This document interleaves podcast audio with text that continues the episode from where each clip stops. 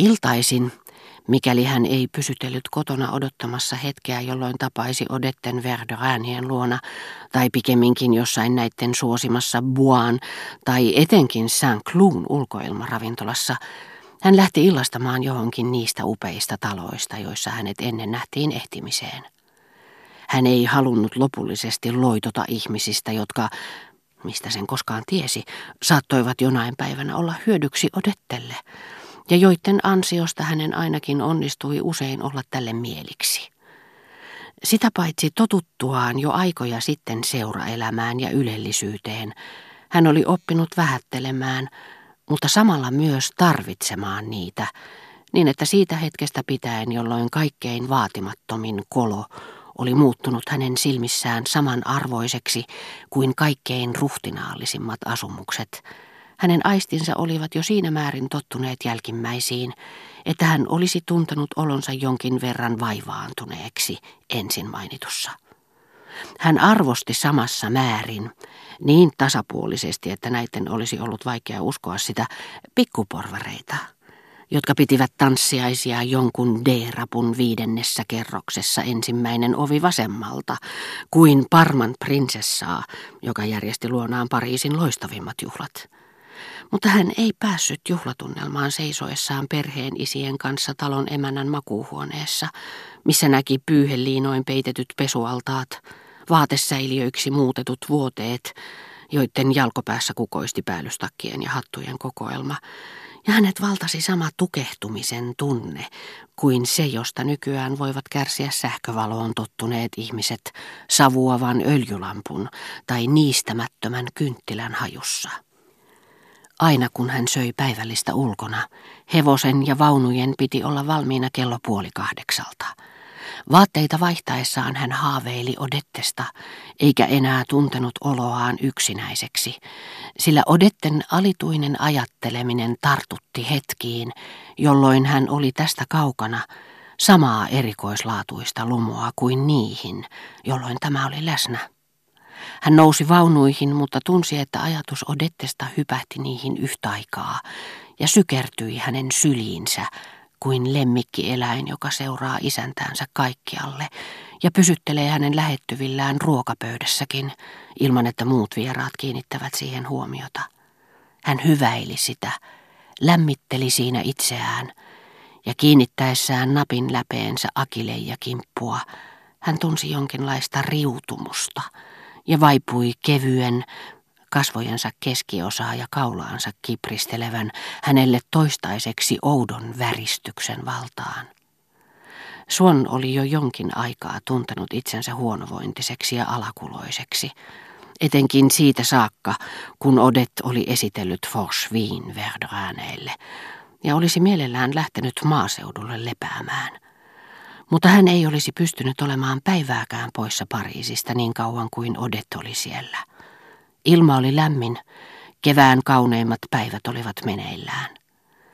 Ja vaikka hän olisikin ajanut vaunuissaan halki kivisen kaupungin päätyäkseen johonkin tiiviisti suljettuun kivitaloon, niin hänen silmissään väikkyi lakkaamatta hänen Combreen lähellä omistamansa puisto, missä jo neljältä iltapäivällä Parsamaalle tultaessa, kiitos tuulen, joka puhaltaa Mesegliisin vainioilta, oli mahdollista nauttia viiniköynnöksen suojissa yhtä ihanasta viileydestä kuin lemmikkien ja kurjen miekkojen reunustaman lammen äärellä, jossa hänen aterioidessaan puutarhurin yhteen palmikoimat ruusut ja viinimarjaköynnökset risteilivät pöydän ympärillä.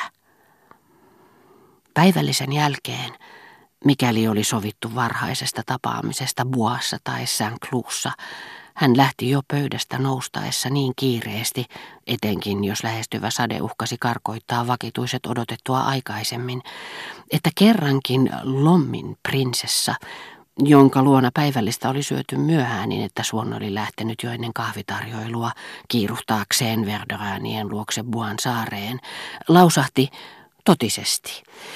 Jos Suon olisi 30 vuotta vanhempi ja rakkotautinen, hänellä voisi olla syytäkin livistää tällä lailla, mutta nyt hän kyllä pitää meitä pilkkanaan. Hän ajatteli, että kevään taika, josta hän ei voinut käydä nauttimassa Combreessa, odottaisi häntä Joutsenten saaressa tai Saint-Cloussa. Mutta koska hän ei kyennyt ajattelemaan muuta kuin Odettea, hän ei edes osannut sanoa, oliko tuntenut lehtien tuoksun. Oliko ollut kuutamo? Hänet otti vastaan sonaatin pikkuteema, jota soitettiin puutarhassa ravintolan pianolla. Ellei paikalla ollut pianoa, Verdoräänit näkivät paljon vaivaa, jotta se olisi laskettu sinne jostain huoneesta tai ruokasalista. Se ei suinkaan merkinnyt sitä, että Verdoräänit olisivat taas ottaneet Suonnin armoihinsa päinvastoin, mutta pelkkä ajatuskin neuvokkaan palveluksen tekemisestä jollekulle, vieläpä sellaiselle ihmiselle, josta he eivät pitäneet, synnytti heissä tarpeellisten valmistelujen aikana tilapäisiä, katoavaisia ja sydämellisiä ystävyyden tunteita.